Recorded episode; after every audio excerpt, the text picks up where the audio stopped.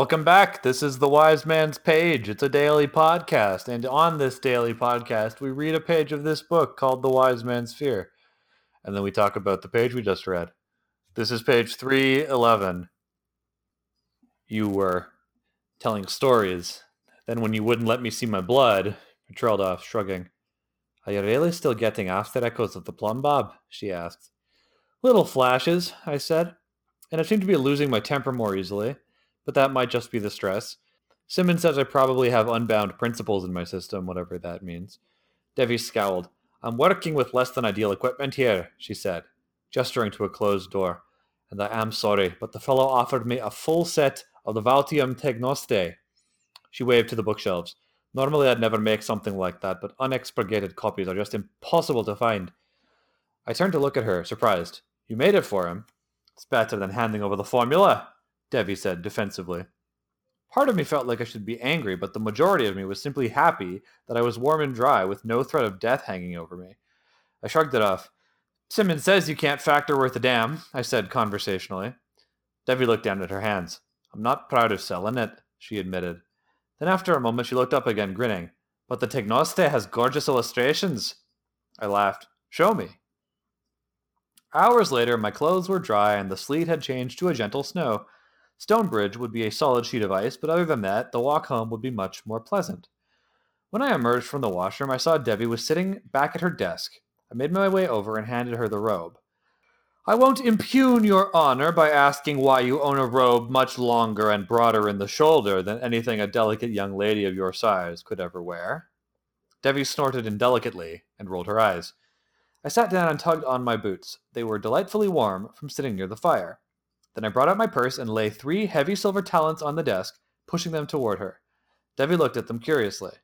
I've recently come into a little money, I said. Not enough to settle my whole debt, but I can pay this term's interest early. I waved a hand at the coins, a gesture of good faith. Devi smiled and pushed the coins back across the table. You've still got two span before the end of the term, she said. Like I said, let's stick to our original deal. I'd feel bad about taking your money early. And that's the page. My name's Nick. I'm Jordana. And Jeremy is muted. No, I'm not. I'm Jeremy. I was just thinking about the weather and how he's talking about how now the sleet is a gentle snow and how the walk home will still be icy but not as bad and it feels like a uh, what do you call that when the weather is the same pathetic fallacy that one yes feels yes, like that i totally agree i think it's definitely echoing his uh, his emotions yeah Yep. Which is nice. We suggested on the previous page, and we were right, that Devi sold the formula, or she sold her work. She, even when selling the poison, she wouldn't part with the formula, suggesting that she did the best she could to remain as ethical as possible. Mm-hmm. What do we think Vautium Tegnoste is? Depends on what language we think it's in first. Yeah. Well, it looks more like Latin than a lot of the other fake languages in the book which leads me to think that it and the Latin is is the Aturan, right? Yeah, so it's like old Aturan, like old like Temic or something. Um, mm-hmm. I mean, ultimately, I don't know, but uh, if it's unexpurgated, right? Like, it's if it's the kind of book that would be unexpurgated, I think it's and given Devi's interests, I think we can assume that it's some kind of text on sympathy or related subjects. Could be. And I'm more and more convinced that somebody, probably Ambrose, but someone in Ambrose's orbit, is stealing books from the archives and selling them. What makes you think that? Well, we know that this formula ended up in Ambrose's hands. We know that Ambrose is a scriv. Uh, we know that this person who offered her this deal was able to get access to books that are extremely rare. And I think I can't exactly remember, but weren't we talking about how a book had gone missing? Something. Oh, we were talking about how if you wanted to steal a book from the archives, uh, you could easily do it. You could easily disappear a book by, uh, you know, implying that it had been lost in one of the ledger shuffles from the uh, from the historical archivists. You, like you could steal a book that the current scrivs don't already know where to find it, right? Yeah, exactly. Yeah, I mean, there's no other evidence. Like th- that evidence is all germane to this one instance, but there's no other broader pattern of books going missing, right? I don't think so. Not as an explicit plot point, but I want to keep an eye on it because I wouldn't put it past. Certainly wouldn't put it past Ambrose. Um, but I also just think that you know that's kind of what Devi is after, also, right? She's after something in the archive. She wants to get into the archives more than well, anything. and I bet that she, if Ambrose went to the trouble to figure out that Devi could make this thing for him, then he probably also figured out that oh, she's not actually that interested in money, but she is interested in books from the archives. So that's what I'll offer her. And if that means I have to steal a book from the archives, Exactly. so be it. And Ambrose is a scriv, and he's certainly amoral, and, and f- he feels untouchable enough to do something like that. Mm-hmm. Definitely. Hmm. I mean, you said that he got the formula, but he doesn't actually get the formula. He just gets the No, no, he gets the he gets the he doesn't get the formula. He gets the re- he he gets The the, the end product. The thing. The yeah, exactly. Right. And Devi uh, Kvothe takes the opportunity to kind of like I don't know about flirtatiously, but certainly he teases her. You know, Sim says you can't factor worth a damn. Mhm. He's getting back to their their gentle joshing that Yeah, they they've do. got they've got good banter Uh, on this page when he like when he teases her about the the robe that he's wearing that is obviously Well, not I a have- lady's robe. I have a thing about the robe though. Because why wouldn't like sure it doesn't fit her, but like I own a million clothes that don't fit me because they're comfy. Like why why is it weird that she own a robe that's big for her? It's not just Uh, the gag here is that this is like the robe she offers her male companions after sex. Like I I get that that's the gag, but it's just kind of like a it's like a Mac gag. Also, for him to say like, "Oh, I'm not going to impugn your whatever, whatever," it's like it, it, it does the exact same thing for him to ask the question as it does for him to say yes, that. that's the point. Yeah, which is also part of Yeah, the that's playful why it's banter. funny. Okay. Mm, I'm not going to insult you by saying this thing that's insulting is a funny joke. fine. I'm just totally the kind of person who would be insulted by it anyway, but I understand that Devi's not. Also on this page, there's I, I wouldn't call this a hint necessarily, but there's a sort of suggestion as to how alchemy works, or a part of how alchemy works, where you have your principles and you have to bind the principles, and if you don't bind them properly, it messes it up, and the unbound principles can stick around for a Mhm. while, which I think is kind of a neat bit of uh, tossed off magic building. Yeah, I totally also cannot wrap my head around that entirely. But neither can Kvothe, so I'm not totally bothered. yeah, like it. we're not meant to. It's just supposed to be like some fun techno babble gobbledygook, right? It's the same way that Yeah, and it like what principles are doesn't align with the adjective unbound, right? Like in real life, you never. I don't know why you would ever bind a principle with anything. So it's like clearly some sort of uh, technical jargon that Kvothe has heard Simmons say. Yeah, it's like whenever Chief O'Brien tells Sisko that he has to reroute the uh you know the auxiliary power couplings through the through the subspace relay and that's going to create a signal boost that'll allow them to do xyz like you just sort of like let it wash over you okay. I guess that's all my notes for this page. do we have a letter mailbag? I'm still. I still don't want to open the the inbox. I'm just sitting here chilling. I don't have to touch my computer. So let's let's recommend stuff. Alrighty. Ooh, Recommendations. do you have something you want to start with I have. I do. I'd like to recommend a little show called. Have I already recommended Schitt's Creek on this? On the I don't think so. podcast?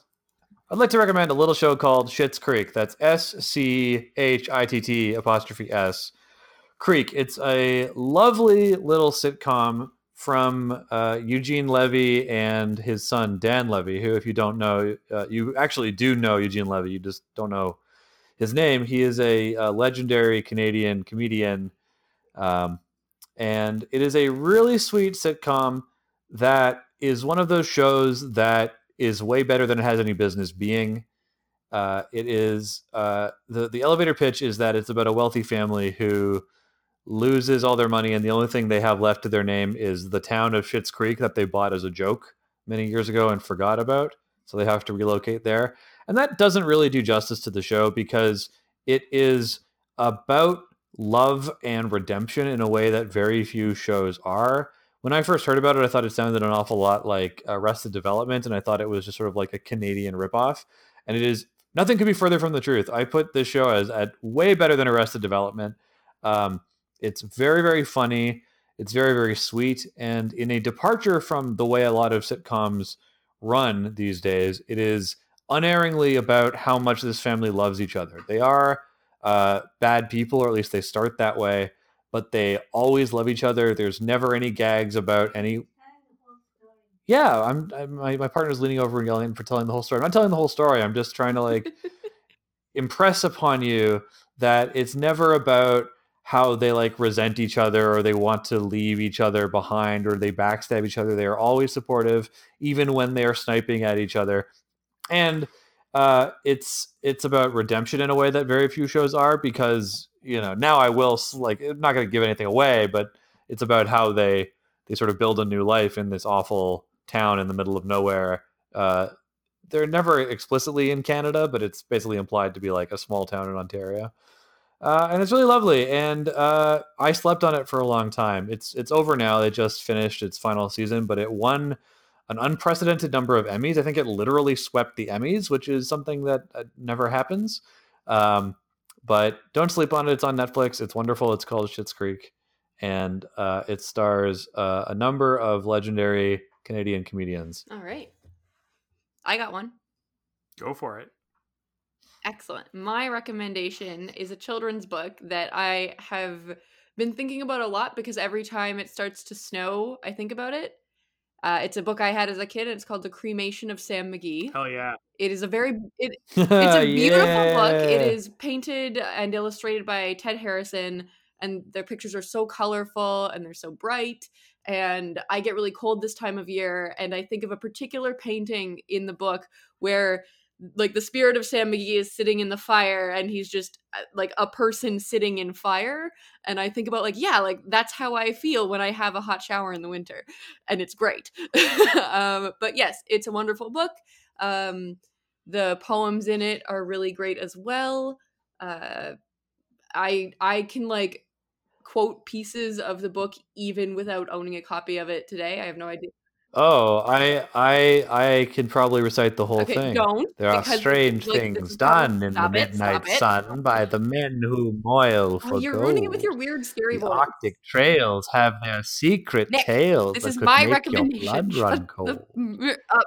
The northern lights Nick! have seen queer sights, but the do queerest they I ever did stop you from see was that night on the la- marge of Lake Lebarge. I cremated Sam McGee. Because I read it with a different voice. I don't like the way you read it, but that's okay. It's a creepy story. It's like a ghost story. Oh yeah, no, it's a it's a really creepy story, but because of the way it's it like it's illustrated so colorfully and it's such such a juxtaposition. Yeah, it has a very whimsical illustration style. It's great. yeah it has a very whimsical feel and and the poetry is is really like the poetry is not such that it feels creepy like the the tune of it is not a particularly like disjointed or cadence i guess is the right word it's not particularly disjointed or anything No, although I mean it's it's also kind of a like a goofy meter at times. Like there's a couple puns in the in it. oh yes it's very it's very funny actually Yeah. if you think about it Yeah. but i guess that also is a juxtaposition to the creepiness Exactly. It's very charming. I would like to rec- double up on that recommendation. It's a lovely poem. It's a lovely little Yeah, book. the poems also just because I mentioned Ted Harrison because I like art, but also the poems are by uh, Robert W. Service. So if anybody knows that guy, It's, it's a pretty famous poem. That one. yeah, it's a it's a like I would be surprised if people hadn't heard of it, but in case you haven't, highly recommend it. Right on. Yeah, Now Sam McGee was from Tennessee. stop Silence! it. Jeremy's turn to recommend something. Uh, I will be recommending a book for grown-ups, a book that I devoured in two or three sittings uh, last week called The Echo Wife by Sarah Gailey, uh, who you might know as the author of the American Hippo novels and uh, Magic for Liars and Upright Women Wanted. This is their newest novel, and it is about a woman uh, who is a brilliant, a pioneering geneticist in the field of cloning, and she finds out that her uh, shithead husband uh, has been having an affair with a clone of her, a clone that he made to remove all the things about his wife that he did not like. Uh, and it is a it it only gets more messed up from there. I don't want to spoil it, but it's got everything you want in a book. It's got it's got murders. It's got uh, you know sad feelings about a breakup. It's got mad science. Uh, it's got feelings. It it it it questions things about like you know our identity and who we are as people. It asks us to sympathize with the protagonist who is very unsympathetic. Uh, readers of um, of Name of the Wind will probably like it because it's also about a character who is brilliant and knows that they're brilliant and is not always uh, is like kind of self-consciously a pretty like nasty piece of work but we still feel for her and and empathize with what she's going through. Uh yeah i just found it totally riveting. The echo wife by sarah gailey. Hey. All right. Three great tastes that taste great together. Read the echo wife while sam mcgee is on uh in audio and Schitt's Creek is on your TV for a, a perfect experience. Alrighty. A, a, a uh, multimedia experience. Oh boy. And we'll multi your media experience on tomorrow's page. Of why he left his home in the south to roam round the pole. God only knows. The Yukon. Page one. Okay, let's go.